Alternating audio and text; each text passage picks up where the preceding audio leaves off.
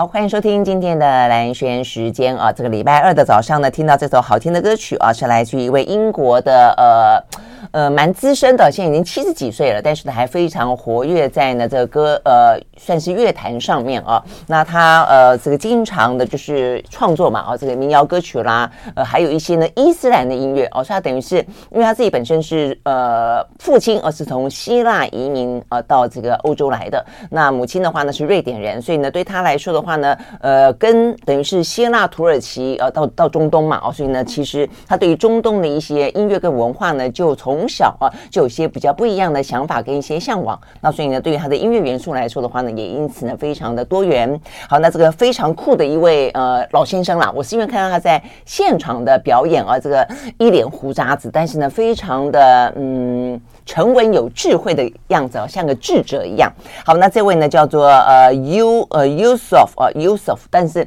这名字听起来蛮奇怪的，但他的英文名字就叫做 Cat Steven 啊，这比较正常一点。卡特史蒂文森，OK，好，那他呢呃所演唱的歌曲啊，在我们今天听到的呢呃叫做 I Was Raised in Babylon。我在这个巴比伦长大，好，所以呃不一样的音乐风格跟不一样的一些嗯音乐的心情。好，那我们呢接下来的就是呢每个礼拜二我们经济学人杂志的单元一样的邀请到的是我们的好朋友老朋友早安财经文化出版社的社长沈云聪。大家大家早安，嗯嗯，我觉得美国的歌手好棒啊，都真的很多都活到老唱到老。我们这个是英国。嗯，英国伦敦对对，英美我说是，嗯，对这些很多西方歌手，你看，是啊，刚刚讲的是 Cat，还有这个，你看很多嘛，Bob Dylan，Bob Dylan 唱八十几岁都还在唱，对对对，Van Morrison，啊，呃呃还有谁？啊？那个 Barry Gibb，那个都都是啊，对对都都唱了七八十岁都还继续，而且都一样继续去世界巡演，大家也都还蛮买他们的单的。可是重点在他们自己也维持的很好。嗯，我觉得他们自己也维持的很好，就是他们的嗓音，不当然也维持的很很很糟的，岁月不饶不饶人的，或者是一些生活形态造成一些影响的啦。但是能够出来的，呃，都还是会让自己维持在一个就是好与坏，我觉得还是见仁见智来说。像 Bob Dylan，你觉得他维持好，很多人可能不同意。他就是不太好。他上次来的时候，我就是去听了，就有一点点失望。所以我就说，其实这是就是看你每一个人。他不是只有来台湾，就是后来的这演唱会都都 到了随心所欲的地步。对 对对，但人家得了诺贝尔文学奖嘛，啊，所以他可能觉得他的呃价值跟他想要去传递的歌声声音只是一个载体，真正是他要传递的灵魂跟内涵，他不知道啦。好，所以呢，这个是我们要呃，对啊，我的意思是说，听到的呃，像这种有才华的歌手啊，呃，陪伴大家长大，其实。呃，何妨陪着大家变变老？是啊，大家其实不是那么介意你的状况好还是不好，其实就是需要一个怀旧的、一个怀念的呃玩伴，一个同伴哦。嗯，但是我也我也不觉得只是怀旧哎，我我真的觉得就是说，其实不同的年龄层、不同的人生生命的阶段，它实际上是。展现出不同的一些状态，嗯嗯嗯，那所以我们需要非常有活力的、充满创创新的。我们也希望有一些是很沉稳的、很内在的，有一些生生命历练的，然后传递出来的一些思考。嗯、我觉得透过这些人的音乐，而且你去听歌词，我觉得真的是很很很很像智者。嗯，嗯，我觉得是是这个样子，老成精了。对呀、啊，对呀、啊，嗯，所以有些当然就很容易从怀旧复古的商机去看待它，但我是真的觉得不一样。到现在为止，我们这个年龄，我们一样会喜欢听很青春的歌曲，但我们也很希望年轻人也可以听听一些呃很有内涵的，然后呢很有深度的歌曲。你看像 Cohen。对啊，对对对，老七七十几岁，越老越哭，越来又又老越帅，那个味道跟年轻完全不一样。真的，嗯，是这样子。OK OK，好，我们今天呃今天的封面故事啊，这个讲的我我非常的呃 敏感，你看，哎，气球。所以以为是美中的间谍气球啊，就不是啊，它这个标题写的清清楚楚的，跟通膨有关了哦。看起来气球怎么可以不是间谍的呢？就是，而且呢，人家这个真的是间谍气球，就要用响尾蛇飞弹把它打下来哦。但是呢，这个呢，《经济学人》杂志的封面直接用个钉子。一钉就希望这个通膨的气球可不可以消轰哦，那回到一个相对来说正常的状态。但是他讲到说哦，hard to bring down，很难很难哦，所以通膨看起来有点难。今年初确实是这样子啦，一下子就去年底听起来有点悲观哦，但是呢，到了今年初的时候呢。几个新经济数字看起来，哎，好像又有一度乐观一点点，但后来又觉得又有点悲观，所以确实是这个起起伏伏。如果以一个气球在空中飞的话，应该还就这样上上下下，上上下下。嗯，哦，呃，关于大家很关心的这个通膨问题啊，我们知道从去年这个普丁开战之后，呃，油价一下子暴涨。然后再加上疫情期间的供应链中断，所以好几个因素交张，这个交杂之下，你看全球物价就要飙涨。台湾也是啊，跟餐厅从卖面到到卖面包的，大概价格都都往上在调整啊，所以整个通货膨胀就给大家带来很多心理的压力，所以去年的股市状况就不好。嗯，呃，就整个第四季就整个往下修，可是接下来我们就看到了各国的央行，特别是美国联准会，就一直在升息，一直在抓紧，就希望可以有效的把通膨给打下来。嗯，嗯，所以今年大家就相对的，哎，看到好像比较乐观哦。因为我们如果看经济学人这边有提供的几个统计数据啊，像经济合作与开发组织的三十六个重要的成员国当中，就显示有二十五个国家通货膨胀率已经出现了明显的缓和跟改善。如果我们看国际的油价，你会发现，哎，现在大概就八十几块。这八十几块啊，不但是呃比原本俄乌开战之后的一百三十七，就将近一百四十块美金每桶的布兰特原油呃下降，更重要的是，它其实比俄乌战争开战之前都还要来得低了一点。嗯嗯嗯，所以意思是说，诶，莫非我们要回到呃俄乌战争前的那个通货膨胀的环境跟条件？冷吗？吗嗯，没错。再加上你看，现在解封了嘛，连中国都解封了，所以一旦供应链慢慢的开始恢复，会有更多的工厂可以顺利产出。啊、呃，那现在这。半年多来的断货、缺货的状况也会因此获得明显的改善。那一旦改善之后，价格一定会往下修。那往下修的结果，很可能就可以让我们原本所担心的通货膨胀危机给解除。啊，这是呃今年初以来的整个氛围啊。嗯，所以造成结果呢，我们如果是看国际的金融市场，特别是美国市场的话，标准普尔五百指数现在大概已经涨了百分之八。呃，也就是说市场的大家是是感到乐观的，而且不只是今年，经济学人说，现在这些美国大企业预估明年二零二四年的获利啊，还会比今年成长百分之十。嗯，所以换言之，企业是相对乐观的。嗯哼，嗯，所以企业的这个乐观，可不可以呃，也意味着我们身为消费者、身为老百姓、身为投资者，对于呃刚刚讲这个通膨危机，去年让大家很担心的，可以松一口气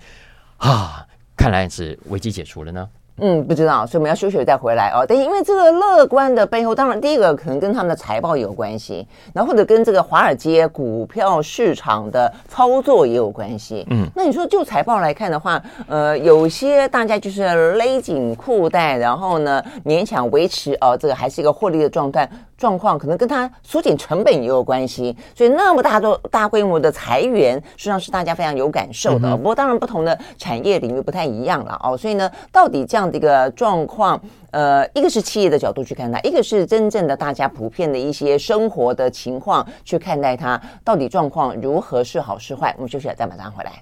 I like 103, I like radio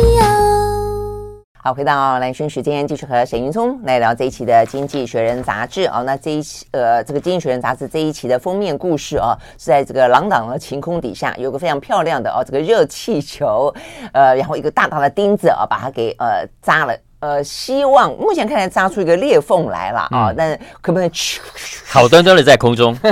就可以这样子呃小红掉下来，不像中国的气球，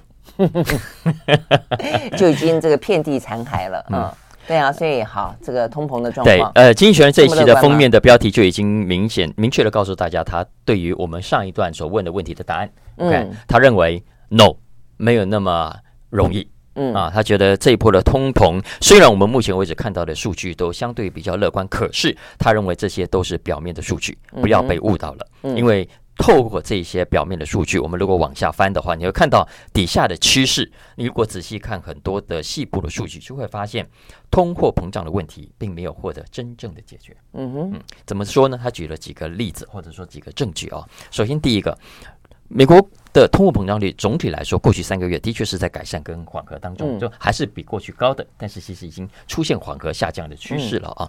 可是，可是，经济学人提醒大家要去看它的核心物价指数。嗯，什么叫核心物价指数？其实简单讲，就是排除了呃变动比较激烈的油价跟食物的价格啊。嗯所以排除了这两个受季节性因素比较大的呃。条件之后，你会发现，其实美国的核心物价指数仍然仍然增加了百分之四十六，也就是说处在比较高的。嗯，我记得好像还是六点多吧，对不对？嗯，整体来说，所以换言之，换言之，如果我们看这个核心物价指数，而物核心物价指数目前呃处于高通膨的阶段的主要原因，主要的部分还是服务业。主要来自服务业哈，而服务业我们知道它是大量劳力密集的产业，嗯，而劳动力密集也当然就跟劳动力的市场有直接的挂钩，嗯。啊，所以但我们知道美国现在的劳动市场是非常紧绷的，嗯，虽然有你刚刚讲的金融业啦、科技业都在大幅的裁员，但其实除此之外，其他的行业是非常缺工的，缺工非常严重啊，也因为一样，好夸张啊，嗯，对，所以我们知道在基本经济学的道理嘛，啊，当缺工严重的时候，企业会怎么样？会想办法要吸引更多的员工愿意来工作，嗯、所以他要想办法加薪调高薪资。嗯、而一旦加薪，就会造成哎员工的某种财富效应，他花钱也会比较大胆，嗯、花钱比较大胆，手中就比较松，物价也就更容易上涨啊。嗯、这是我们所谓的这个这个薪资跟物价之间的恶性循环。所以担心这个物价压不下来。嗯，没错。所以呃，在这种情况下，经济学人说，中央银行联准会基本上不会轻易放手的。嗯，OK，那既然不会轻易的放手，也就代表着他会继续采取紧缩的政策。而如果一旦采取继续的采取更紧缩的政策的话，他认为，呃，整个景气、整个股价目前是没有办法维持这么高的。嗯嗯，好，这是第一个。再来第二个啊，他说，如果联总会的利率继续是维持这么高，而且继续升高的话，总体经济是一定会受到。创伤的，嗯。嗯，而美国的经济如果受到创伤，出现衰退，全世界也会受到影响，嗯。啊，因为为什么？我们其实刚刚讲的，呃，今年以来的乐观数据不是只有美国乐观啊，欧洲的这种数据、亚洲的数据也不错啊，欧洲的市场、亚洲市场就觉得，哎，好像呃已经看到曙光了啊，再加上俄乌战争，大家觉得啊，好像打了一阵子了，呃，总该大概乐观的预期，赶快会有答案吧，啊，嗯呃，所以但。未未必，但我就说市场会有这样的想象跟期待。所以像去年冬天暖冬啦，所以它对于这个物，对于这个呃油价、能源价格的飙涨又没有到那么的严重，嗯，所以稍微的缓和一些。没错，所以其实现在对于投资市场来说，心里最大的敌人是什么呢？不是俄罗斯，不是普丁，也 不是什么中国，而是鹰鹰派的嗯中央银行嗯的态度。好，所以接下来就是，当然也有人说，哎。那既然是这样，央行可能也不乐见刚刚讲的这个最坏的情况下发生。央行也希望能够照顾投资人的感受，也希望市场蓬勃跟热络。所以换言之，如果央行是采取这种态度的话，那鹰派也许会稍微收敛一点，鸽派会比较抬头。也就是说，未来的升息步伐呃是比较和缓的。嗯，甚至是呃，甚至甚至有人已经预期下半年会往下调的这个趋势发生嘛？哈、嗯，但总之，不管是看起来几率不高哎、欸，哎，我看我们现在的鹰派鸽派这边辩证论战的状况底下，好像还是顶多就是今年升息到一个顶，三月或五月之后，然后维持一段时间，真要降息要到明年。这是目前为止市场经济学家的普遍共识，比较多人这么认为了啊。嗯、但不管怎样，这也意味着如果鸽派出来的话，那代表着各国的央行、联准会对于呃通货膨胀率的接受度是比较高的，嗯啊，也就是说他们愿意呃忍受比较高的通通膨率，避免去伤害到市场，去伤害到更严重的长期景气，那么好，所以呃这个是比较乐观的。所以经济学人说没有错，如果是朝这个方向去，呃，的确长期来说是利大于弊的啊，当然还是有弊，因为物价还是往上涨。涨吧？但是这个结果的最大问题是难度非常高，嗯，难度非常高，要看呃美国联总会有没有办法有效的去拿捏它，因为你一旦这个数字拿捏不准，你觉得啊可以稍微放松一点，但其实状况还是很很很很热的，那你一旦放松，它会失控，而一旦失控，这个状况，比方说一九八零年代美国那个通货膨胀的严重的问题，就会历史重演。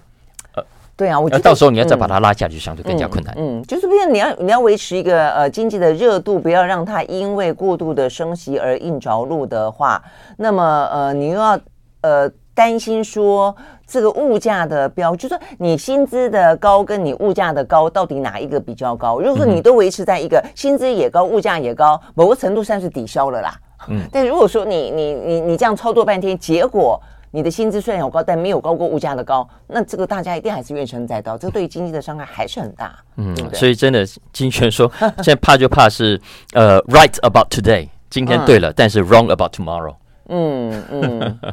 所以这个操作真的看起来是还蛮难的，而且就是感觉上就是还是在呃拿捏中啦，嗯、就是目前为止还没有一个定论，对不对？所以可以确定的是，就像。美国联准会主席鲍威尔讲的啊，现在我们去通膨化的过程其实 has a long way to go。嗯啊，这个这个路还是蛮长的。真的这个样子。OK，好，大家还是有这样有这样的心理准备啦。哦，好，给我们休息，回到现场。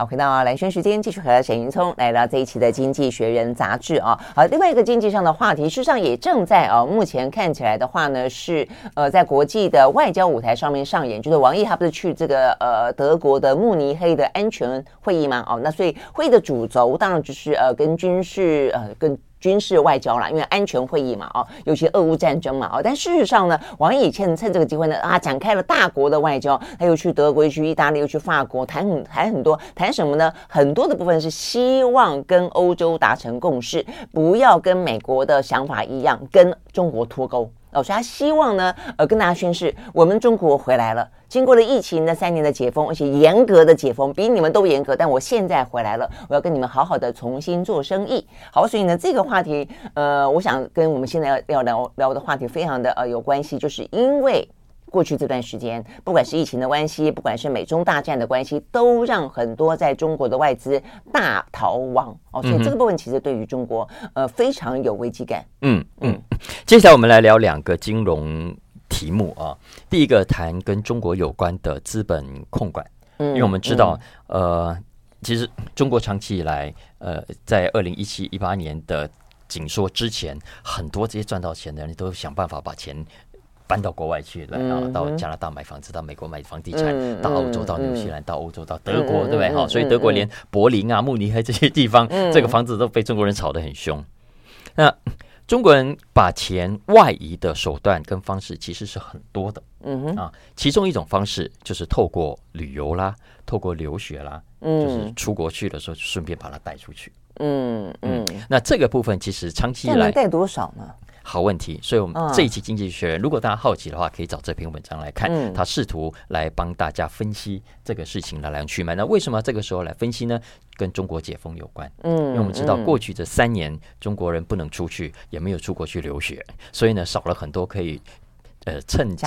对对赚钱出去的机会哦。嗯，所以所以现在如果中国解一旦解封，嗯，经济学人就要问。那对中国的资本流出会带来什么样的影响？哦，OK，所以他这边讲的不只是外资，还包括自己本国的一些资金。是的，主要是中国自己的资金啊。因为根据预估，今年啊，中国的中国人的旅游支出，我们知道之前全世界满坑满谷都是陆客，嗯，那疫情期间都都停摆，但接下来还会有多少的陆客出来？其实大家是非常期待的。老实说，因为很需要他们的。钞票，可是你这个讲的是真的哈，因为我们知道中国对于这些资金的流出流入，其实管控的非常非常的严格，所以他们真的都是透过旅旅行的时候去搬吗？那真的是旅行的时候都有一个上限呢？哎，旅行加上留学，因为尤其是留学是一个很好的旅游理由啊。经济学人说，呃，二零一七年曾经就抓到了一个天津人，嗯，这天津人呢，总共办了三十九张金融卡，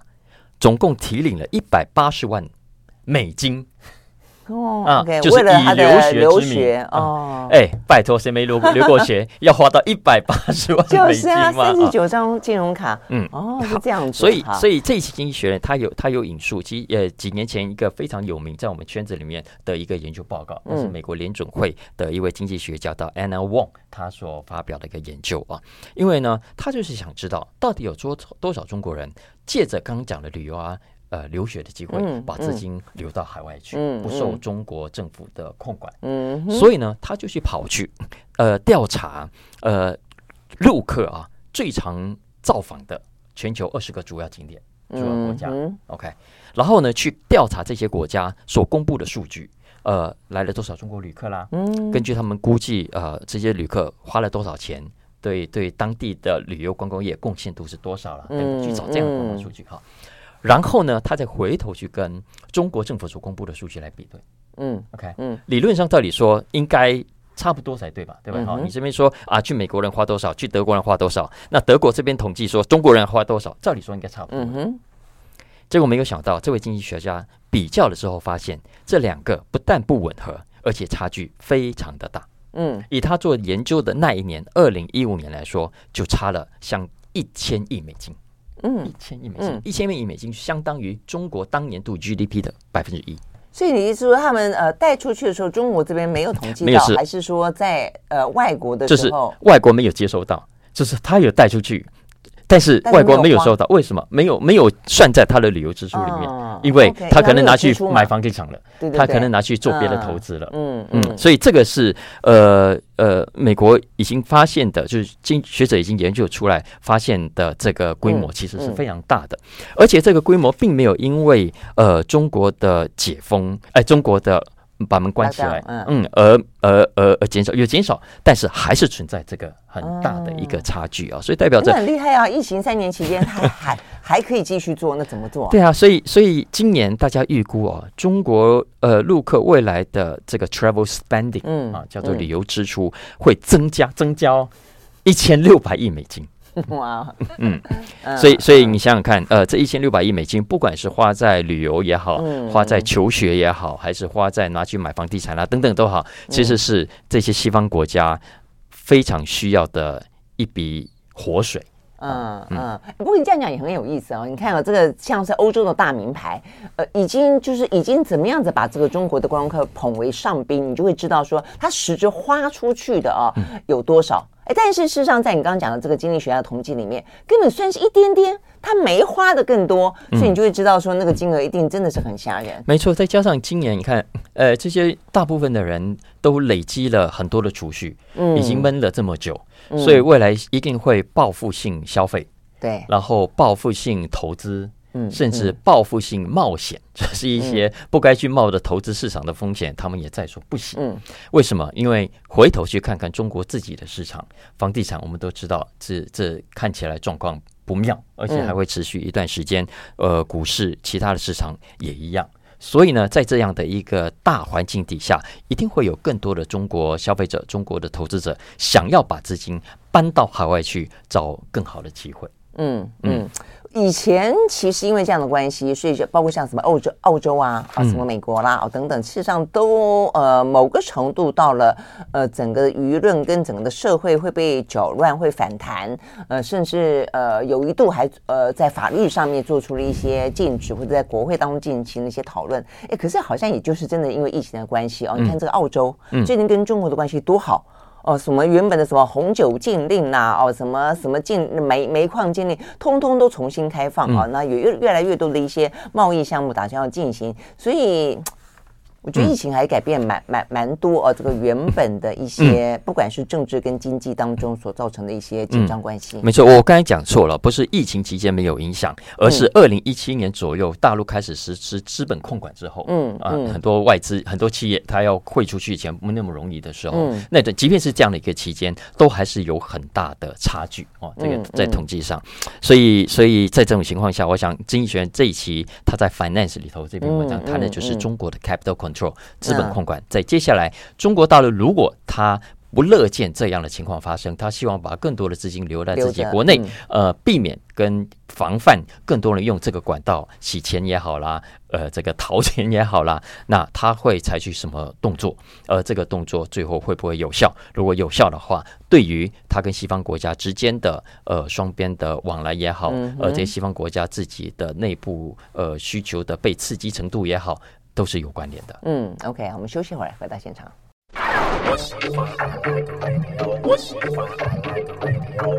好，回到蓝轩时间，继续和沈云聪来聊这一期的《经济学人》杂志啊。好，聊完呢实质的钱，再聊这个加加密虚拟的钱。嗯、虚拟的钱到底现在怎么样啊？在这个去年 去年底引发了这个 FTX，就是那个加密货币平台的破产事件之后，大家有稍微的偃兵息鼓，收敛一点，或者说对它的风险的呃这个危机感到比较嗯不要那么的轻易冒险吗？嗯，我喜欢你刚才这个形容。不错，这个钱是虚的，它不只是虚拟，对很多人来说还是虚妄的。对啊，而且说消失就消失，欸，哎啊，对呀，啊哦，你是拿实质的钱去买了它，然后就不见了，vanish。哎，这一期呃，同样在 Finance 里头，另外一篇文章是关于虚拟货币平台 FTX 呃事件的后续发展，嗯，啊。那我们有一阵子也没谈，所以我们想今天来来再再帮大家。update 一下最新的状况啊，因为我们知道，其实 FTX 这个事情，目前为什么新闻为什么新闻淡下来，主要原因是因为还没开庭哦，所以他引渡回美国了，已经美国对他他交保了，嗯，两亿五千万美金。啊，交保了，已经交保，了。对对，预计应该今年下半年会开庭哦，好像十月的样子。嗯嗯，所以到时候我看新闻才会再一波，就像这个恶血的官司一样。嗯，中间其实冷了一段时间，嗯、一直到后来有开庭新闻才多出来。嗯、但最近其实呃，我有看到新闻啊，又看到呃，其实检方对他交保在外面是有疑虑的。嗯，因为我们知道啊，呃，放在外面跟关在里面最大的差别是在里面不容易。灭证不容易串串证啊，对，那出来外面，呃，这个就很难说了。嗯，在实体世界都很难说了，更何况现在在虚拟世界。嗯，尤其我们知道 FTX 的这位年轻的老板叫 SBF。嗯哼，那 SBF 过去有个习惯，他在管理公司的时候传讯息给同事，会是采取那种月后焚毁。哈哈，真的那么像 Mission Impossible 一样就是了，三十秒之后自动销毁。这代表着他不希望能够不希望留下人在这啊，所以所以这个意图非常明显。所以今天如果你继续把它放在外面，然后这个给他有这么长的时间去准备这场官司，嗯，然后他又是这么厉害的在网络上湮灭自己的行踪，嗯，那未来在审理上会不会更加的麻烦？这是一个非常大的问号。啊，嗯，所以据说，呃，如果这个检方有提提主张，那法官也采取这个这个这个看法的话，搞不好要把他抓回去关也说不定。有人是这么说了啊。不过 anyway，这一期这不是这一期《经济学人》这篇文章的重点，这一期《经济学人》的重点其实放在政府。嗯啊，因为从 FTX 呃爆发事件爆发以来，很多人就对加密货币、对加密货币平台呃这。两年来的疯狂，嗯，很有意见，因为太多的受害者，嗯，所以逼得政府啊不得不加快脚步，把手给抓紧啊，嗯哼。呃，你说掐住脖子也好，不管，总之开始要采取各种的动作，包括证管会啦，呃，金融消费者委保护委员会等等啊，都一样，不不再像过去那两年那样，几乎让这些业者如入无人之境，嗯，那因为几个最新的新闻是在二月九号，比方说美国证管会跟这个一个加密货币平台叫 Kraken。啊，嗯，呃，达成了协议。这个 Kraken 呢，呃，被罚了三千万美金啊，而且承诺不再提供呃各种的这个代理的服务啊，因为我们知道这些很多的加密平台为了吸引啊，蓝轩来来，你把钱放我这里，来来，你我这里买啊，那买来干嘛？我拿钱去放银行还有利息，我放你这边干嘛？嗯，放心放心，那那我帮你转借给别人，嗯，去贷款给沈云聪好了，嗯，好，那呃，你就可以赚到利息。啊，等等，他有提供类似这样的服务啊。可是因为你看，像 FTA 事件爆发后，就就就好好几个这种服务，因为奶水断了，嗯嗯，所以就就突然，对对，就就就很多很多人受害嘛。所以 c r a k e n 呢，也在这一次跟证管会的协议当中承诺，他再也不提供这样的服务。嗯啊，这是二月，然后几天之后呢，纽约的金融服务呃，应该叫服务管理部了啊，呃，也要求另外一个平台叫 Paxos。啊，这个大家台湾新闻我看了有报啊，不得再发行所谓的稳定币，啊，因为我们知道所谓稳定币很多都是哎号称它跟美金挂钩，OK，然后它有足够的储备，可是实际上我们我们摊开它的账目看，很多都虚有其表啊，呃，根本讲了一套做的是另外一套，所以根本稳定币是不稳定的，所以呃，纽约金融服务管理部要求他。不得再发行，嗯嗯，所以等等，就是经济学人有帮大家整理一下这段时间以来，呃，美国政府对于呃整顿呃加密货币圈的乱象所采取的行动。嗯，就是如果如果说你把它当做一个理财的一个投机的工具来说的话，它让它因此这个工具能够获利的，能够去玩的更多的金钱游戏，这个部分让它收敛了一点就是了。哎，呃，可能很多人会不同意。用理财两个字看起来比较像投机，所以 我刚刚讲理财跟投机，所以问题是好，所以我我我等于是我阻断了你在里面赚钱的呃可能性的话，那大家他就期待大家对这个高风险的呃这个呃工具嗯就可以稍微的呃避开一点，会吗？呃，有效果吗？呃。经济学人认为，目前这一连串动作的重点，其实还不只是不是呃，真的不让你去冒险啊，去投机。其实投机是人性嘛啊，它的重点其实放在另外两个事情上。第一个是打洗钱，打洗钱，就避免你们这些人透过所谓的虚拟货币，然后呃假投资、假投机，达成真洗钱的目的。嗯啊，再来第二个重要的目的呢，是呃要保护消费者。啊，保护，所以消费者不是理财者，嗯、不是投资者，因为这些都是在那边花钱的啊。嗯、所以希望能够透过法律来来规范这些业者。哎，就像传统的券商平台啦，嗯、传统的银行金融服务的平台啦。嗯钱放你这里会获得基本的保障，嗯，所以你们这些加密货币平台也应该比照办理。你们不可以说哦，钱存进去之后要号称呃所谓的无中央管制，嗯，要号称的这个重视隐私，而呃而疏于而不愿意向主管机关透露你们的内部的内控，然后也不让消费者获得应该要有的保障，嗯，哦，说倒就倒，然后。之前我们讲过，那个老板死掉之后，嗯，呃，公司找不到密码，所以这些加密货币就存在里面，消费者根本求偿无门，嗯啊，这样的悲剧不应该再度发生，嗯。嗯，所以这个这两点是目前为止政府所采取的行动的重要的目标了，嗯嗯。嗯嗯嗯，那效效果到底多多多大？嗯呃，目前为止我们只能说这个动作算是迟来的动作，但但总比没有好。而且至少以我们刚刚讲了啊，呃，这次政府看起来有更明确的目标、方法跟手段，也比过去要来的果断。否则之前其实老实说，我们讲的这些问题，政府都看到啊。只是都觉得啊啊，这新科技啊，哦，不知道怎么去管理啊。如果哦这样子管的话，搞不好会扼杀了一个新的金融创新也说不定，等等的有很多的挣扎。但呃，经过了这一连串事件之后，我们可以看到，美国政府看起来不同的部门之间都已经有相当的共识，认为洗钱是必须先优先防范的。嗯，呃，对消费者的伤害也必须是优先防范的。嗯，所以一连串的动作，接下来我认为还会再继续。嗯，OK，好，所以呢，如果你有买这个加密货币的话，哦，所以呢，可以稍微注意一下这个讯息的动向。OK，我们休息会儿，回到现场。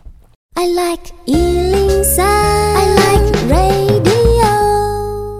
好，回到兰萱时间，继续和沈云聪来聊这一期的《经济学人》杂志啊。我觉得在网络上面所诞生的新兴事物呢，都是有这种两面刃啊，都是有这种呃有它好的一面，但是呢，也有它因此造成祸害的一面啊。你说加密货币是这样，当初诞生的时候，本来也想象的非常的好，然后可能区块链可以做非常多的一些应用，但是呢，呃，其实最大的应用就是大家对于钱的渴望啊。啊，那另外的话呢，言论也是哦，这在网络言论上面，其实这个部分已经祸害许久了啦。哦。那所以呢，这个时候呢，之所以会成为《经济学人》杂志这一期的话题，我刚问了云聪，我是因为他进入了司法的一些呢相关的诉讼当中啊，因为这边讲到的是网络的言论啊，到底呢 Google 需不需要负责任？那当然，过去这个这些年啊，发生了那么多的事件，如果说像加密货币，有很多人因为它而倾家荡产，那我想很多的仇恨言论也因此而伤及了非常多的，不管在性别上、种族上，呃，或者一些弱势的呃身上。各式各样了哦，霸凌哦都会有。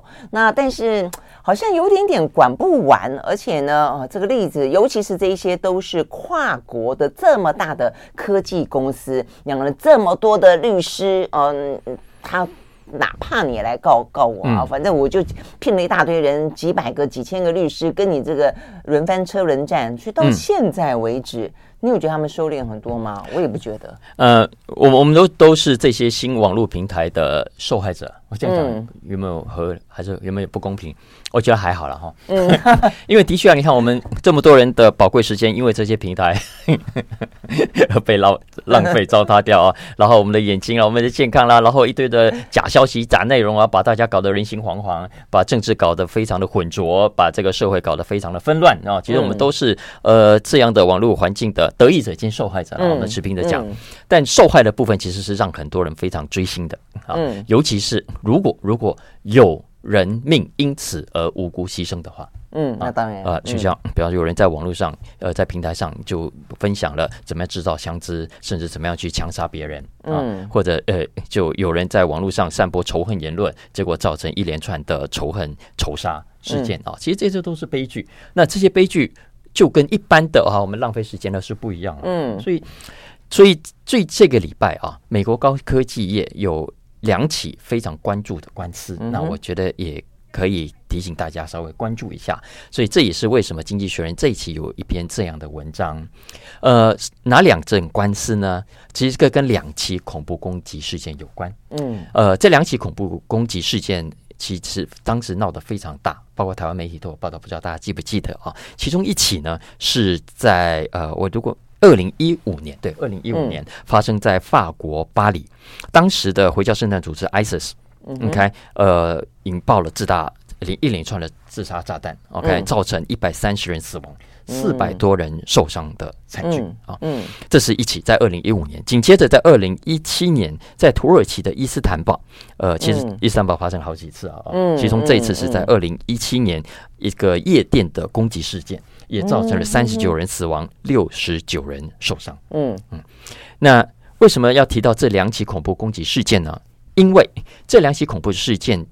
的受害者当中，呃，有各一位的呃的受害者的家属，嗯，跟他的亲人，嗯，呃，就提告。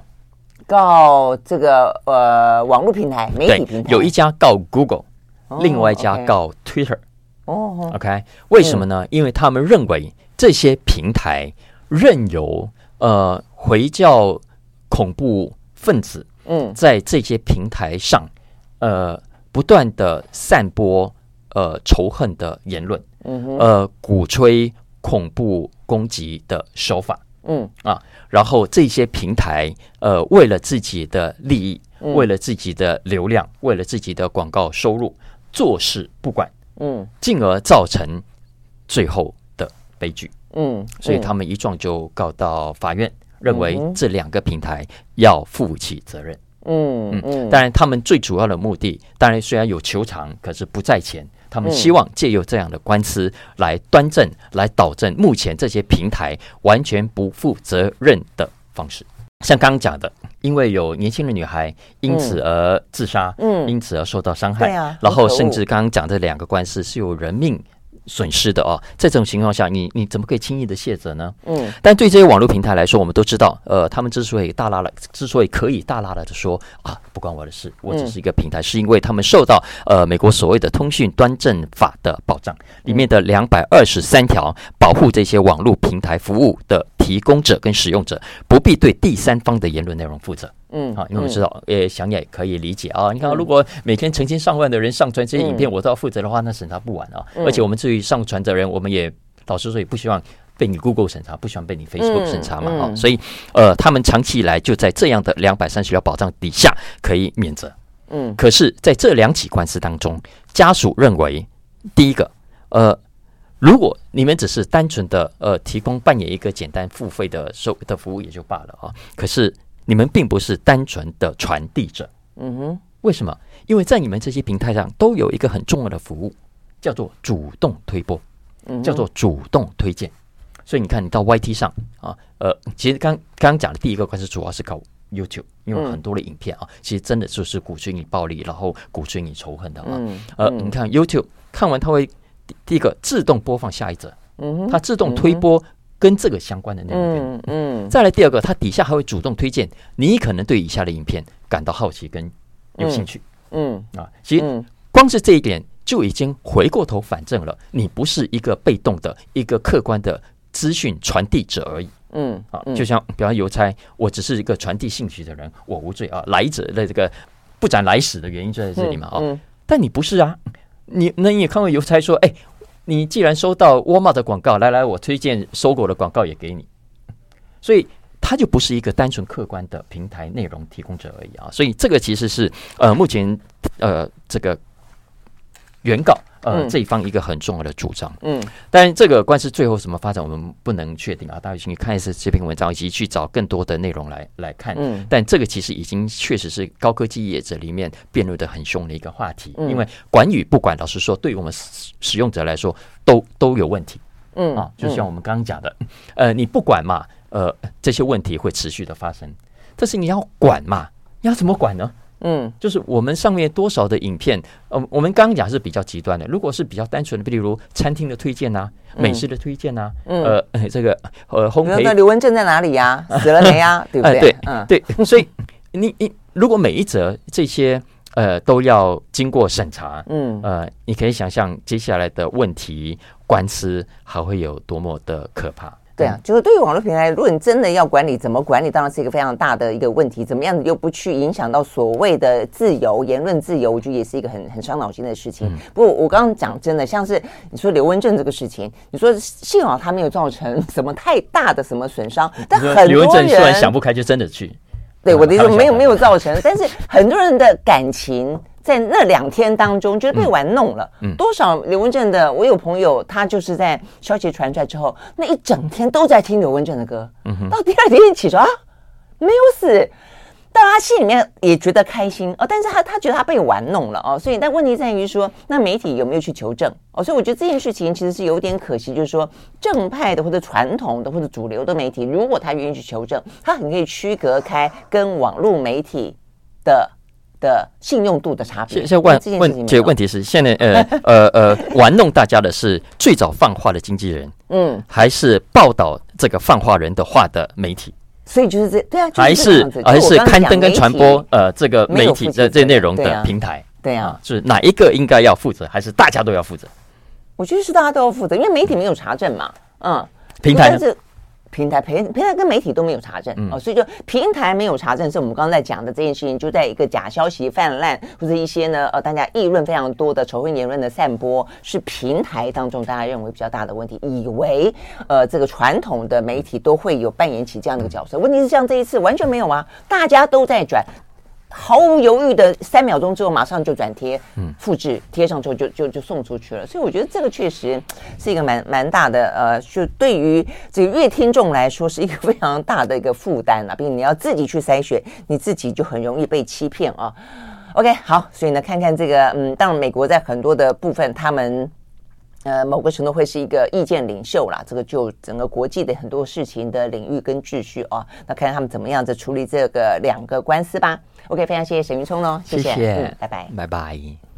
好，欢迎收听今天的蓝轩时间啊，这个礼拜二的早上呢，听到这首好听的歌曲啊，是来自于一位英国的呃。呃，蛮资深的，现在已经七十几岁了，但是呢，还非常活跃在呢这个歌呃，算是乐坛上面啊。那他呃，这个经常的就是创作嘛，啊，这个民谣歌曲啦，呃，还有一些呢伊斯兰的音乐哦，所以他等于是因为他自己本身是呃父亲，而是从希腊移民呃到这个欧洲来的，那母亲的话呢是瑞典人，所以呢对他来说的话呢，呃，跟等于是希腊、土耳其呃到到中东嘛，哦，所以呢，其实他对于中东的一些音乐跟文化呢，就从从小啊，就有些比较不一样的想法跟一些向往，那所以呢，对于他的音乐元素来说的话呢，也因此呢非常的多元。好，那这个非常酷的一位呃老先生啦，我是因为看到他在现场的表演啊，这个一脸胡渣子，但是呢非常的嗯。沉稳有智慧的样子啊，像个智者一样。好，那这位呢叫做呃 U 呃 Yusuf 呃 Yusuf，但是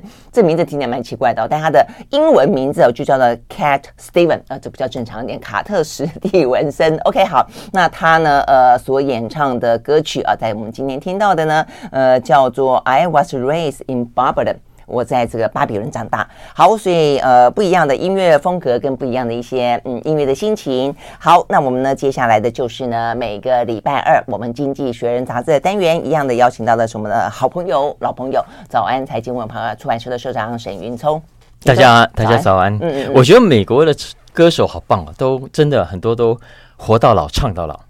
我们这个是英国。嗯，英国伦敦，对对，英美，我说是，嗯，这些很多西方歌手，你看，是啊，刚刚讲的是 Cat，还有这个。你看很多嘛，Bob Dylan，Bob Dylan 唱八十几岁都还在唱，对对对，Van Morrison，呃呃还有谁啊？那个 Barry Gibb，那个都都是啊，对对对，都都唱了七八十岁都还继续，而且都一样继续去世界巡演，大家也都还蛮买他们的单的。可是重点在他们自己也维持的很好，嗯，我觉得他们自己也维持的很好，就是他们的嗓音，不当然也维持的很很很糟的，岁月不饶不饶人的，或者是一些生活形态造成一些。影响的啦，但是能够出来的，呃，都还是会让自己维持在一个。就是好与坏，我觉得还是见仁见智来说。像 Bob Dylan，你觉得他维持好，嗯，很多人可能不同意。他就是不太好。哎，他上次来的时候，我就是去听了，就有一点点失望。所以我就说，其实这是就是看你每一个人。他不是只有来台湾，是人家后来的这演唱会都都到了随心所欲的地步。对对对，对 我这样，但人家得了诺贝尔文学奖嘛，啊，所以他可能觉得他的。呃，价值跟他想要去传递的歌声声音只是一个载体，嗯、真正是他要传递的灵魂跟内涵，他不知道啦。嗯、好，所以呢，这个是我们要呃，对了，我的意思是说，听到的，呃，嗯、像这种有才华的歌手啊，呃，陪伴大家长大，其实、嗯、呃，何妨陪着大家变变老？是啊，大家其实不是那么介意你的状况好还是不好，其实就是需要一个怀旧的、一个怀念的呃玩伴。一个同伴哦，嗯，但是我也我也不觉得只是怀旧哎，我我真的觉得就是说，其实不同的年龄层、不同的人生生命的阶段，它实际上是展现出不同的一些状态。嗯嗯嗯，那所以我们需要非常有活力的、充满创创新的，我们也希望有一些是很沉稳的、很内在的，有一些生生命历练的，然后传递出来的一些思考。我觉得透过这些人的音乐，而且你去听歌词。我觉得很真的是很很很很像智者，嗯，嗯，我觉得是是这个样子，老成精了，对呀对呀，嗯，所以有些当然就很容易从怀旧复古的商机去看待它，但我是真的觉得不一样。到现在为止，我们这个年龄，我们一样会喜欢听很青春的歌曲，但我们也很希望年轻人也可以听听一些呃很有内涵的，然后呢很有深度的歌曲。你看像 Cohen。对啊，对对对，老七七十几岁，越老越哭，越来越越老越帅，那个味道跟年轻完全不一样。真的，嗯，是这样子。OK OK，好，我们今天呃今天的封面故事啊，这个讲的我我非常的呃 敏感，你看，哎，气球。所以以为是美中的间谍气球啊，就不是啊。他这个标题写的清清楚楚的，跟通膨有关了哦。看起来气球怎么可以不是间谍的呢？就是，而且呢，人家这个真的是间谍气球，就要用响尾蛇飞弹把它打下来哦。但是呢，这个呢，《经济学人》杂志在封面直接用个钉子。一钉就希望这个通膨的气球可不可以消轰哦，那回到一个相对来说正常的状态。但是他讲到说哦，hard to bring down，很难很难哦，所以通膨看起来有点难。今年初确实是这样子啦，一下子就去年底听起来有点悲观哦，但是呢，到了今年初的时候呢。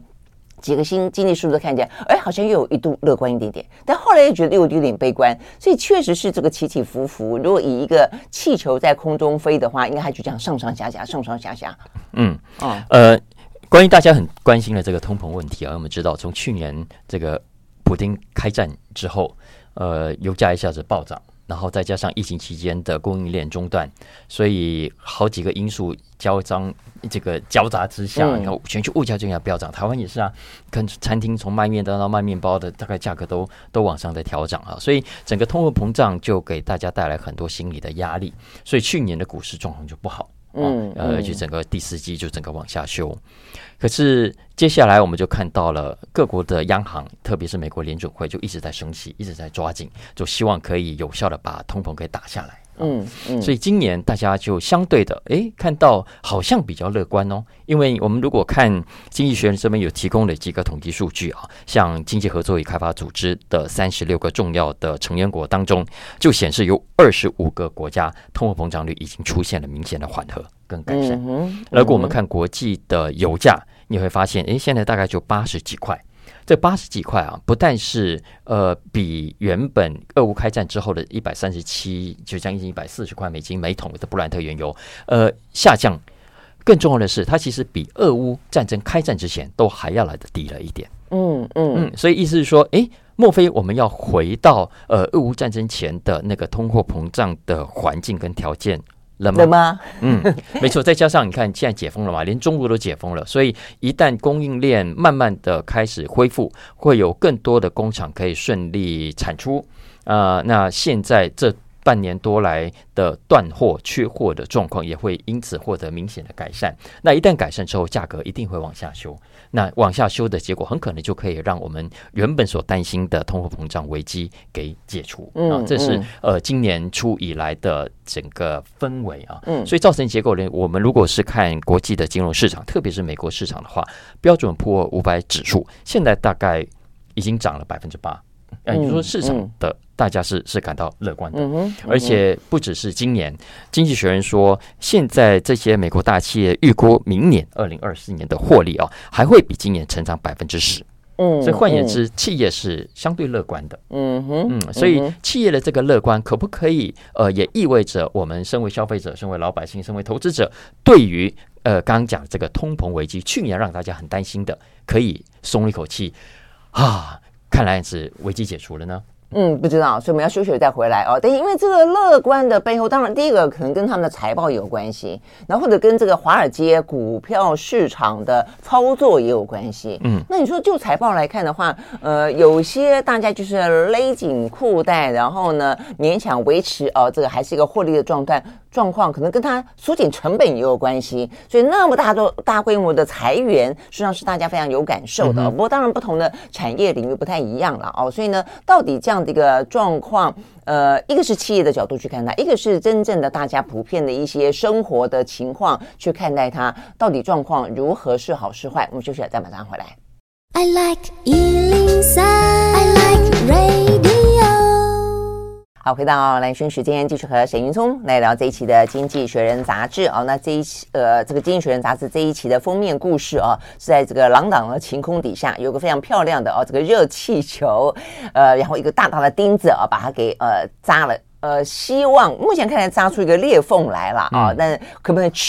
好端端的在空中 就可以这样子呃，小红掉下来，不像中国的气球，就已经这个遍地残骸了，嗯。对啊，所以好，这个通膨的状况。对，呃，经济学人这一期的封面的标题就已经明显明确的告诉大家，他对于我们上一段所问的问题的答案。嗯，okay, 他认为 no 没有那么容易。嗯啊，他觉得这一波的通膨，虽然我们目前为止看到的数据都相对比较乐观，可是他认为这些都是表面的数据，不要被误导了，嗯、因为。透过这些表面的数据，我们如果往下翻的话，你会看到底下的趋势。你如果仔细看很多的细部的数据，就会发现通货膨胀的问题并没有获得真正的解决。嗯哼，嗯，怎么说呢？他举了几个例子，或者说几个证据啊。首先，第一个，美国的通货膨胀率总体来说，过去三个月的确是在改善跟缓和当中，就还是比过去高的，但是其实已经出现缓和下降的趋势了啊。可是，可是，经济学人提醒大家要去看。它的核心物价指数，嗯，什么叫核心物价指数？其实简单讲，就是排除了呃变动比较激烈的油价跟食物的价格啊，所以排除了这两个受季节性因素比较大的呃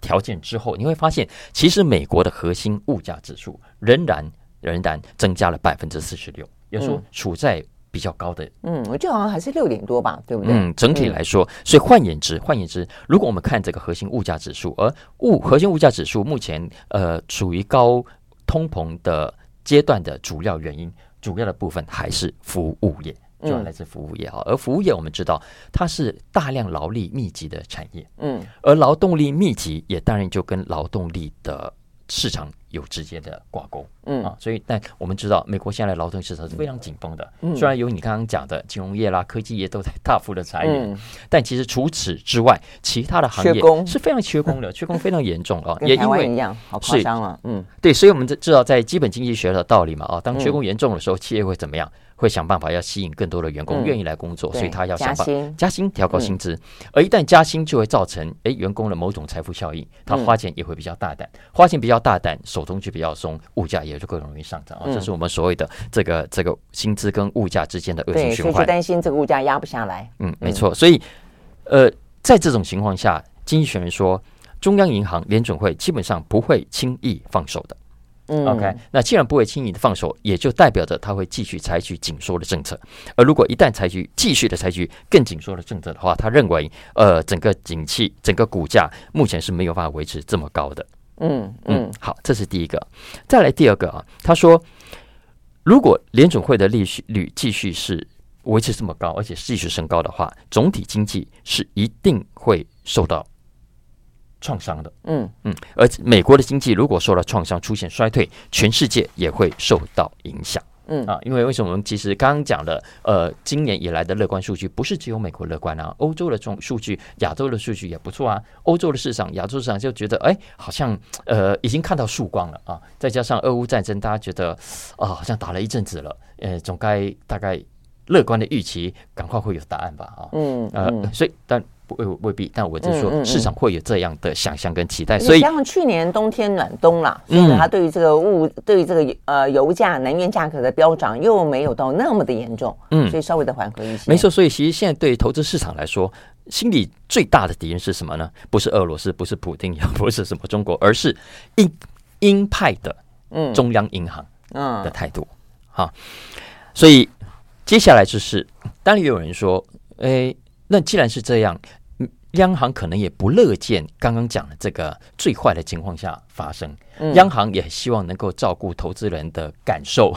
也希望市场蓬勃跟热络。所以换言之，如果央行是采取这种态度的话，那鹰派也许会稍微收敛一点，鸽派会比较抬头。也就是说，未来的升息步伐呃是比较和缓的。嗯，甚至是呃，甚至甚至有人已经预计下半年会往下调的这个趋势发生嘛？哈、嗯，但总之，不管是看起来几率不高哎、欸，哎，我看我们现在的鹰派鸽派这边。辩证论战的状况底下，好像还是顶多就是今年升息到一个顶，三月或五月之后，然后维持一段时间，真要降息要到明年。这是目前为止市场经济学家的普遍共识，比较多人这么认为了啊。嗯、但不管怎样，这也意味着，如果鸽派出来的话，那代表着各国的央行、联准会对于呃通货膨胀率的接受度是比较高的。嗯啊，也就是说他们愿意呃。忍受比较高的通通膨率，避免去伤害到市场，去伤害到更严重的长期经济，那么好，所以呃，这个是比较乐观的。所以经济学人说没有错，如果是朝这个方向去，呃，的确长期来说是利大于弊的啊。当然还是有弊，因为物价还是往上涨涨吧。但是这个结果的最大问题是难度非常高，嗯，难度非常高，要看呃美国联准会有没有办法有效的去拿捏。它，因为你一旦这个数字拿捏不准，你觉得啊可以稍微放松一点，但其实状况还是很很很很热的。那你一旦放松，它会失控，而一旦失控，这个状况，比方说一九八零年代美国那个通货膨胀的严重的问题，就会历史重演。呃，对啊，我觉得到时候你要再把它拉下去，相对更加困难。嗯，就是不是你要你要维持一个呃经济的热度，不要让它因为过度的升息而硬着陆的话，那么呃你又要呃。担心说这个物价的标，就是说你薪资的高跟你物价的高，到底哪一个比较高？如果说你都维持在一个薪资也高，物价也高，某个程度上是抵消了啦。嗯，但如果说你你你你这样操作半天，结果你的薪资虽然有高，但没有高过物价的高，那这个大家一定还是怨声载道，这个对于经济的伤害还是很大。嗯，对对，所以真的经济学说，现在怕就怕是呃，right about today，今天对了，嗯、但是 wrong about tomorrow。嗯嗯，所以这个操作真的看起来是还蛮难的，而且就是感觉上就是还是在呃拿捏中啦，嗯、就是目前为止还没有一个定论，对不对？所以可以确定的是，就像美国联准会主席鲍威尔讲的啊，现在我们去通膨化的过程其实 has a long way to go。嗯啊，这个这个路还是蛮长的。这个样子，OK，好，大家还是有这样有这样的心理准备啦。哦，好，给我们休息了，回到现场。我喜歡好，回到蓝轩时间，继续和沈云聪来到这一期的《经济学人》杂志啊。好，另外一个经济上的话题，事实上也正在啊，目前看起来的话呢，是呃，在国际的外交舞台上面上演。就是王毅他不是去这个呃德国的慕尼黑的安全会议吗？哦，那所以会议的主轴当然就是呃跟军事呃跟。军事外交啦，因为安全会议嘛，哦，尤其俄乌战争嘛，哦，但事实上呢，王毅趁趁这个机会呢，啊，展开了大国的外交，他又去德国，又去意大利，又去法国，谈很谈很多，谈什么呢？很多的部分是希望跟欧洲达成共识，不要跟美国的想法一样，跟中国脱钩。哦，所以他希望呢，呃，跟大家宣誓，我们中国回来了。经过了疫情的三年的解封，而且严格的解封，比你们都严格。但我现在回来了，我要跟你们好好的重新做生意。好，所以呢，这个话题，呃，我想跟我们现在要要聊聊的话题非常的呃有关系，就是因为。过去这段时间，不管是疫情的关系，不管是美中大战的关系，都让很多在中国的外资大逃亡哦。所以这个部分其实对于中国呃非常有危机感。嗯嗯。接下来我们来聊两个金融题目啊。第一个谈跟中国有关的资本控管，嗯，因为我们知道呃，其实中国长期以来呃，在二零一七一八年的紧缩之前，很多这些赚到钱的人都想办法把钱。搬到国外去了，然后到加拿大买房子，到美国买房地产，嗯、到欧洲，到纽西兰，到欧洲，到德国，嗯、对不对？好、嗯，所以德国连柏林啊、慕尼黑这些地方，嗯、这个房子都被中国人炒得很凶。那中国人把钱外移的手段跟方式其实是很多的，嗯哼啊，其中一种方式就是透过旅游啦，透过留学啦，嗯，就是出国去的时候顺便把它带出去，嗯嗯，嗯。那这个部分其实长期以来带多少呢？好问题，所以我们这一期《经济学人》，如果大家好奇的话，可以找这篇文章来看。他试图来帮大家分析这个事情的来龙去脉。那为什么这个时候来分析呢？跟中国解封有关。嗯，因为我们知道过去这三年中国人不能出去，也没有出国去留学，所以呢少了很多可以呃趁机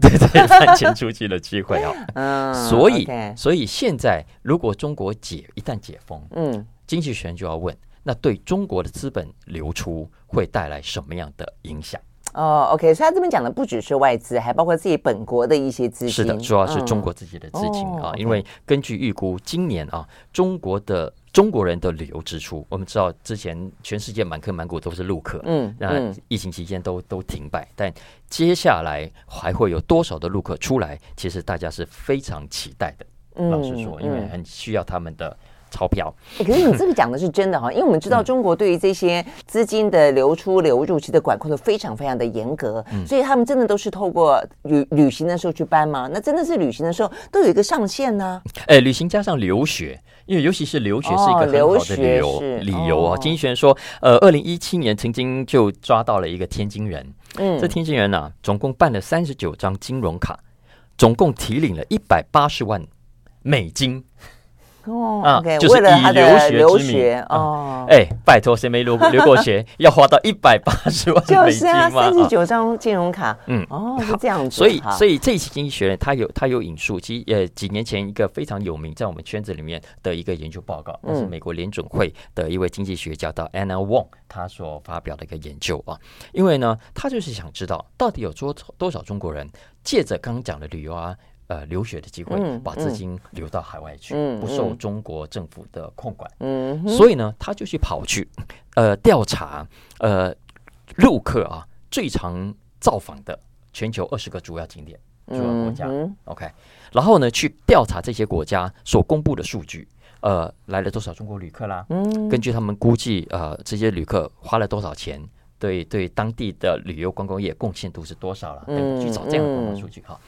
然后呢，他再回头去跟中国政府所公布的数据来比对。嗯，OK，嗯，理论上道理说应该差不多才对吧？对吧？好、嗯，你这边说啊，去美国人花多少，去德国人花多少？那德国这边统计说中国人花多少，照理说应该差不多。嗯哼。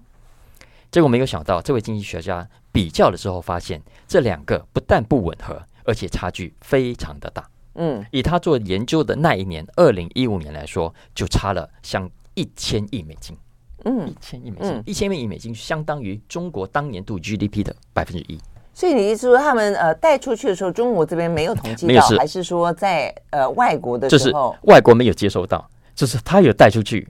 但是外国没有收到，为什么没有没有算在他的旅游支出里面？因为他可能拿去买房地产了，他可能拿去做别的投资了。嗯嗯，所以这个是呃呃，美国已经发现的，就是经学者已经研究出来发现的这个规模其实是非常大的，而且这个规模并没有因为呃中国的解封，哎，中国的。把门关起来，嗯嗯，而而而而减少有减少，但是还是存在这个很大的一个差距啊，所以代表着很厉害啊！疫情三年期间，他 还还可以继续做，那怎么做？对啊，所以所以今年大家预估啊，中国呃陆客未来的这个 travel spending，嗯啊，叫做旅游支出会增加增加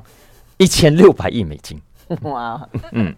所以所以你想想看，呃，这一千六百亿美金，不管是花在旅游也好，花在求学也好，还是花在拿去买房地产啊等等都好，其实是这些西方国家非常需要的一笔活水。嗯嗯，不过你这样讲也很有意思哦。你看啊，这个像是欧洲的大名牌，呃，已经就是已经怎么样子把这个中国的观光客捧为上宾，你就会知道说，他实质花出去的啊有多少。哎，但是事实上，在你刚刚讲的这个经济学家的统计里面，根本算是一点点，他没花的更多，所以你就会知道说，那个金额一定真的是很吓人。没错，再加上今年你看，呃，这些大部分的人都累积了很多的储蓄，嗯，已经闷了这么久，所以未来一定会报复性消费，对，然后报复性投资。嗯，甚至报复性冒险，这是一些不该去冒的投资市场的风险，他们也在所不惜。嗯，为什么？因为回头去看看中国自己的市场，房地产，我们都知道，这这看起来状况不妙，而且还会持续一段时间。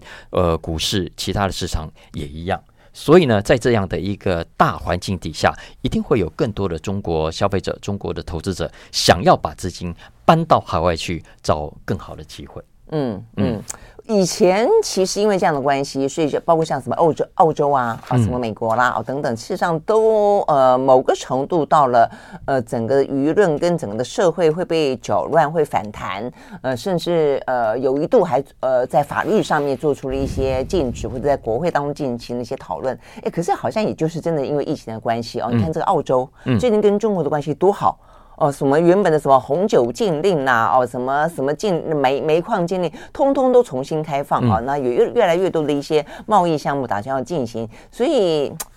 我觉得疫情还改变蛮蛮蛮多哦，这个原本的一些，不管是政治跟经济当中所造成的一些紧张关系。没错，我刚才讲错了，不是疫情期间没有影响，而是二零一七年左右大陆开始实施资本控管之后，嗯啊，很多外资很多企业它要汇出去钱不那么容易的时候，那即便是这样的一个期间，都还是有很大的差距哦。这个在统计上，所以所以在这种情况下，我想经济学人这一期他在 Finance 里头这篇文章谈的就是中国的 Capital Control。资本控管，在接下来，中国大陆如果他不乐见这样的情况发生，他希望把更多的资金留在自己国内，呃，避免跟防范更多人用这个管道洗钱也好啦，呃，这个逃钱也好啦，那他会采取什么动作？而这个动作最后会不会有效？如果有效的话，对于他跟西方国家之间的呃双边的往来也好，而这些西方国家自己的内部呃需求的被刺激程度也好。都是有关联的。嗯，OK，我们休息会儿，回到现场。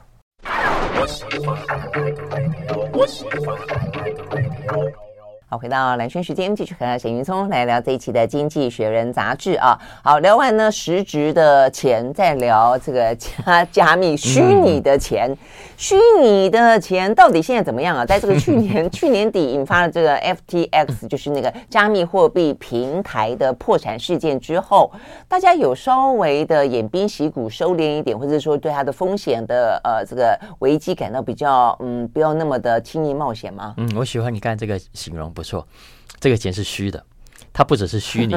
对很多人来说还是虚妄的。对啊，而且说消失就消失，欸，哎啊，对呀，哦，你是拿实质的钱去买了它，然后就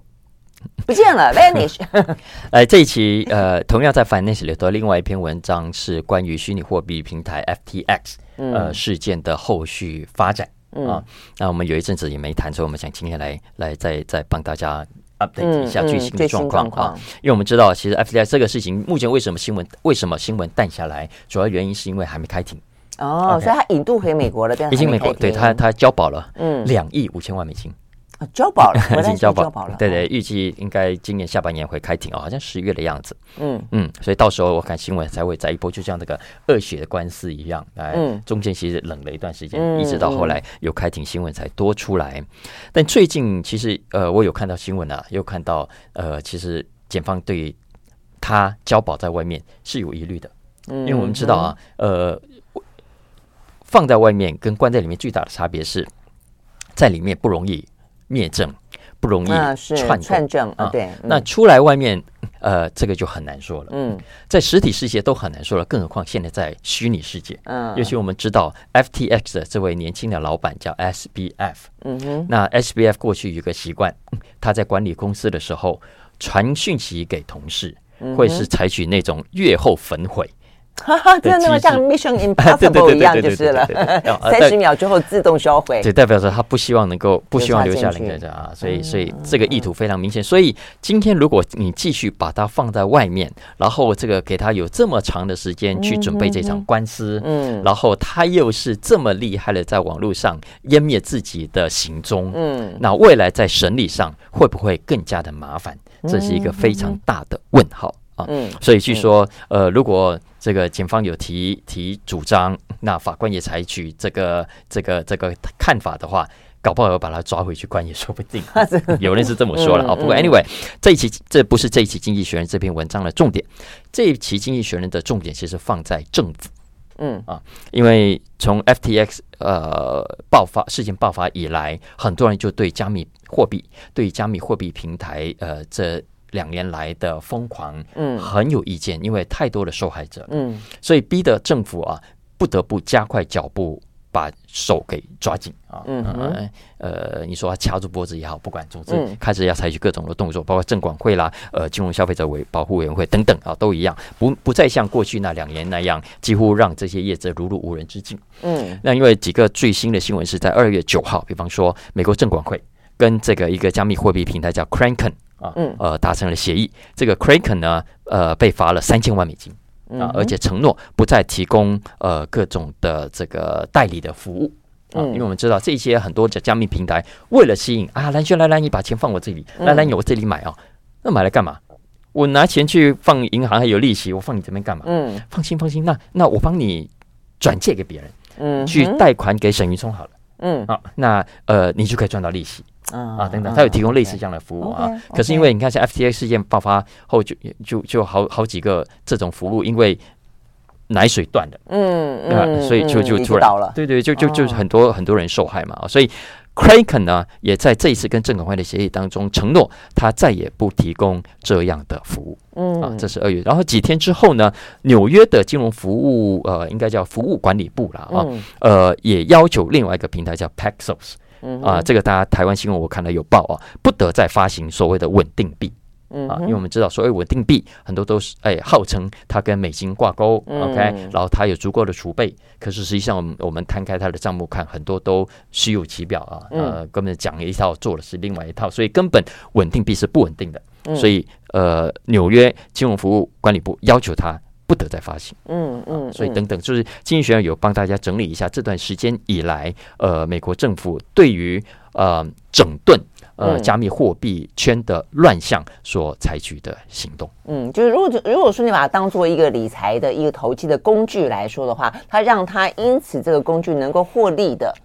能够去玩的更多的金钱游戏，这个部分让它收敛了一点就是了。哎，呃，可能很多人会不同意。用理财两个字看起来比较像投机，所以我刚刚讲的理财跟投机，所以问题是好，所以我我我等于是我阻断了你在里面赚钱的呃可能性的话，那大家他就期待大家对这个高风险的呃这个呃工具嗯就可以稍微的呃避开一点，会吗？呃，有效果吗？呃。经济学人认为，目前这一连串动作的重点，其实还不只是不是呃，真的不让你去冒险啊，去投机。其实投机是人性嘛啊，它的重点其实放在另外两个事情上。第一个是打洗钱，打洗钱，就避免你们这些人透过所谓的虚拟货币，嗯然后呃假投资、假投机，达成真洗钱的目的。嗯啊，再来第二个重要的目的呢，是呃要保护消费者。啊，保护，所以消费者不是理财者，不是投资者，这些都是在那边花钱的啊。所以希望能够透过法律来来规范这些业者。哎，就像传统的券商平台啦，传统的银行金融服务的平台啦。钱放你这里会获得基本的保障，嗯，所以你们这些加密货币平台也应该比较办理。你们不可以说哦，钱存进去之后要号称呃所谓的无中央管制，嗯，要号称的这个重视隐私，而呃而疏于而不愿意向主管机关透露你们的内部的内控，嗯、然后也不让消费者获得应该要有的保障。嗯，哦，说倒就倒，然后。嗯之前我们讲过，那个老板死掉之后，嗯，呃，公司找不到密码，所以 这些加密货币就存在里面，消费者根本求偿无门，嗯啊，嗯这样的悲剧不应该再度发生，嗯。嗯，所以这个这两点是目前为止政府所采取的行动的重要的目标了，嗯嗯。嗯嗯嗯，那效效果到底多多多大？嗯呃，目前为止我们只能说这个动作算是迟来的动作，但、嗯、但总比没有好。而且至少以我们刚刚讲了啊，呃，这次政府看起来有更明确的目标、方法跟手段，也比过去要来的果断。否则之前其实老实说，我们讲的这些问题，政府都看到啊。只是都觉得啊啊，这新科技呀，哦，不知道怎么去管理啊。如果呃这样子管的话，搞不好会扼杀了一个新的金融创新也说不定，等等的，有很多的挣扎。但呃，经过了这一连串事件之后，我们可以看到，美国政府看起来不同的部门之间都已经有相当的共识，认为洗钱是必须先优先防范的。嗯，呃，对消费者的伤害也必须是优先防范的。嗯，所以一连串的动作，接下来我认为还会再继续。嗯，OK，好，所以呢，如果你有买这个加密货币的话，哦，所以呢，可以稍微注意一下这个讯息的动向。OK，我们休息会儿，回到现场。I like 103, I like radio 好，回到兰萱时间，继续和沈云聪来聊这一期的《经济学人》杂志啊。我觉得在网络上面所诞生的新兴事物呢，都是有这种两面刃啊，都是有这种呃有它好的一面，但是呢，也有它因此造成祸害的一面啊。你说加密货币是这样，当初诞生的时候，本来也想象的非常的好，然后可能区块链可以做非常多的一些应用，但是呢，呃，其实最大的应用就是大家对于钱的渴望啊。好，那另外的话呢，言论也是哦，这在网络言论上面，其实这个部分已经祸害许久了啦哦。那所以呢，这个时候呢，之所以会成为《经济学人》杂志这一期的话题，我刚问了云聪了，是因为他进入了司法的一些呢相关的诉讼当中啊。因为这边讲到的是网络的言论啊，到底呢，Google 需不需要负责任？那当然，过去这个这些年啊，发生了那么多的事件，如果说像加密货币，有很多人因为它而倾家荡产，那我想很多的仇恨言论也因此而伤及了非常多的，不管在性别上、种族上，呃，或者一些弱势的呃身上。各式各样了哦，霸凌哦都会有。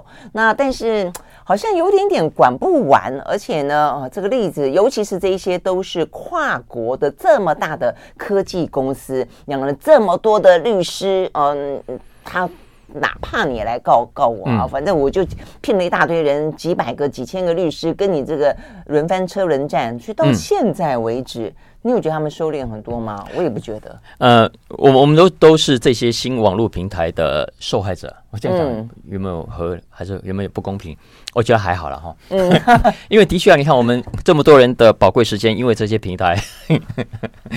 被浪浪费糟蹋掉啊，然后我们的眼睛啊，我们的健康啦，然后一堆的假消息、假内容啊，把大家搞得人心惶惶，把政治搞得非常的混浊，把这个社会搞得非常的纷乱啊。其实我们都是呃这样的网络环境的得益者兼受害者啊。我们持平的讲，但受害的部分其实是让很多人非常追星的啊，尤其是。如果如果有人命因此而无辜牺牲的话，嗯，那当然啊，就像比方说有人在网络上，呃，在平台上就分享了怎么样制造枪支，甚至怎么样去枪杀别人，嗯，或者呃，就有人在网络上散播仇恨言论，结果造成一连串的仇恨仇杀事件啊。其实这些都是悲剧。那这些悲剧就跟一般的啊，我们浪费时间的是不一样了。嗯，所以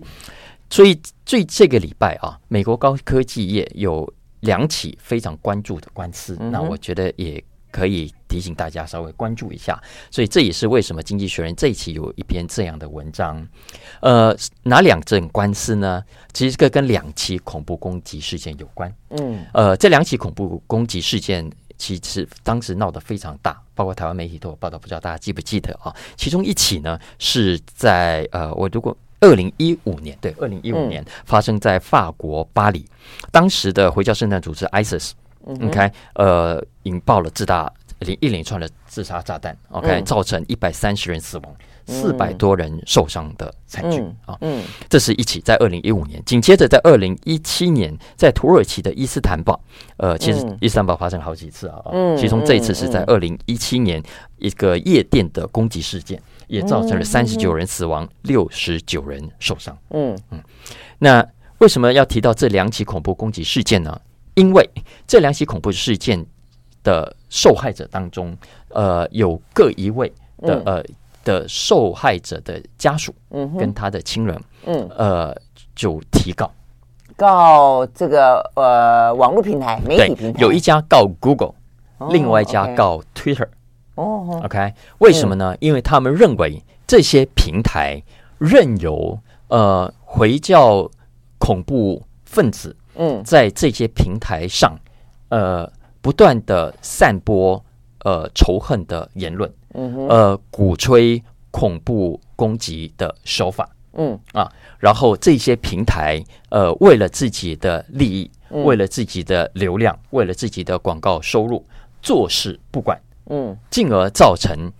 最后的悲剧。嗯，所以他们一撞就告到法院，嗯、认为这两个平台要负起责任。嗯嗯，嗯，当然，他们最主要的目的，当然虽然有求偿，可是不在前。他们希望借由这样的官司来端正、来导正目前这些平台完全不负责任的方式。像刚刚讲的。因为有年轻的女孩因此而自杀，嗯，因此而受到伤害，对啊，然后甚至刚刚讲的两个官司是有人命损失的哦，在这种情况下，你你怎么可以轻易的卸责呢？嗯，但对这些网络平台来说，我们都知道，呃，他们之所以大拉了，之所以可以大拉了的说啊，不关我的事，我只是一个平台，嗯、是因为他们受到呃美国所谓的通讯端正法的保障，里面的两百二十三条保护这些网络平台服务的提供者跟使用者不必对第三方的言论内容负责。嗯，好，因为我们知道，呃，想也可以理解啊。你看，如果每天成千上万的人上传这些影片，我都要负责的话，那审查不完啊。而且我们至于上传的人，我们也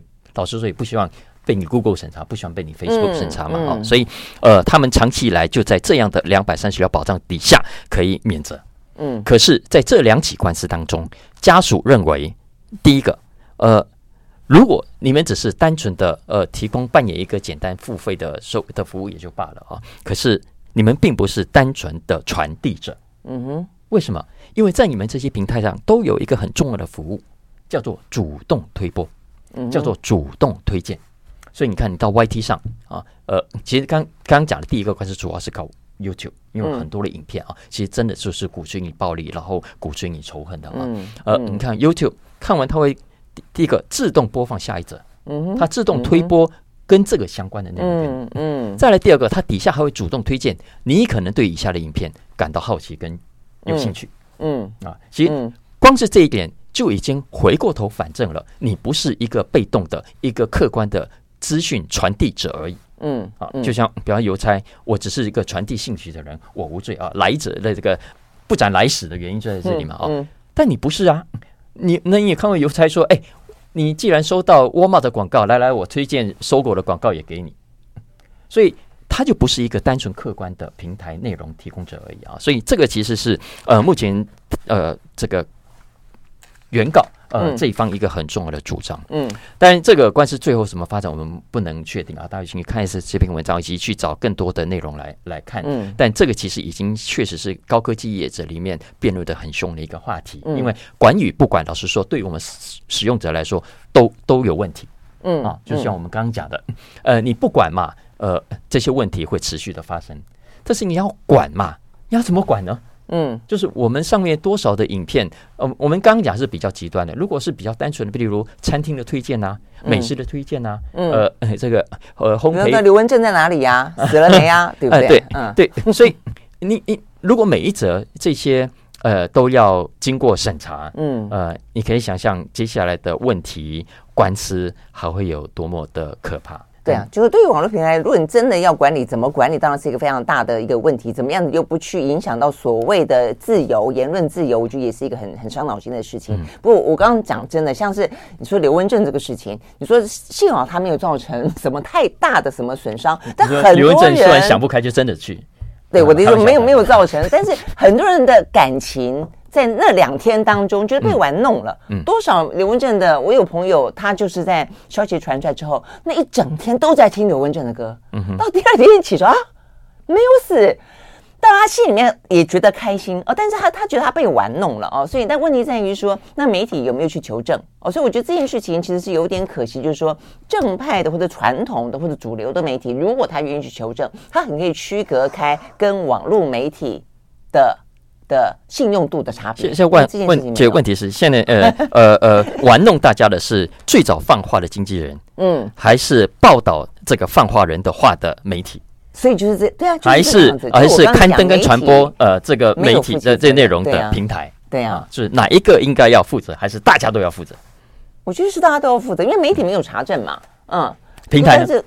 平台平平台跟媒体都没有查证、嗯、哦，所以就平台没有查证，是我们刚刚在讲的这件事情，就在一个假消息泛滥或者一些呢呃大家议论非常多的仇恨言论的散播，是平台当中大家认为比较大的问题，以为呃这个传统的媒体都会有扮演起这样的一个角色，问题是像这一次完全没有啊，大家都在转。毫无犹豫的三秒钟之后，马上就转贴、嗯复制贴上之后就就就送出去了。所以我觉得这个确实是一个蛮蛮大的呃，就对于这个乐听众来说是一个非常大的一个负担啊，毕竟你要自己去筛选，你自己就很容易被欺骗啊。OK，好，所以呢，看看这个嗯，当然美国在很多的部分，他们呃某个程度会是一个意见领袖啦，这个就整个国际的很多事情的领域跟秩序哦，那看看他们怎么样子处理这个两个官司吧。OK，非常谢谢沈云聪喽，谢谢，谢谢，嗯，拜拜，拜拜。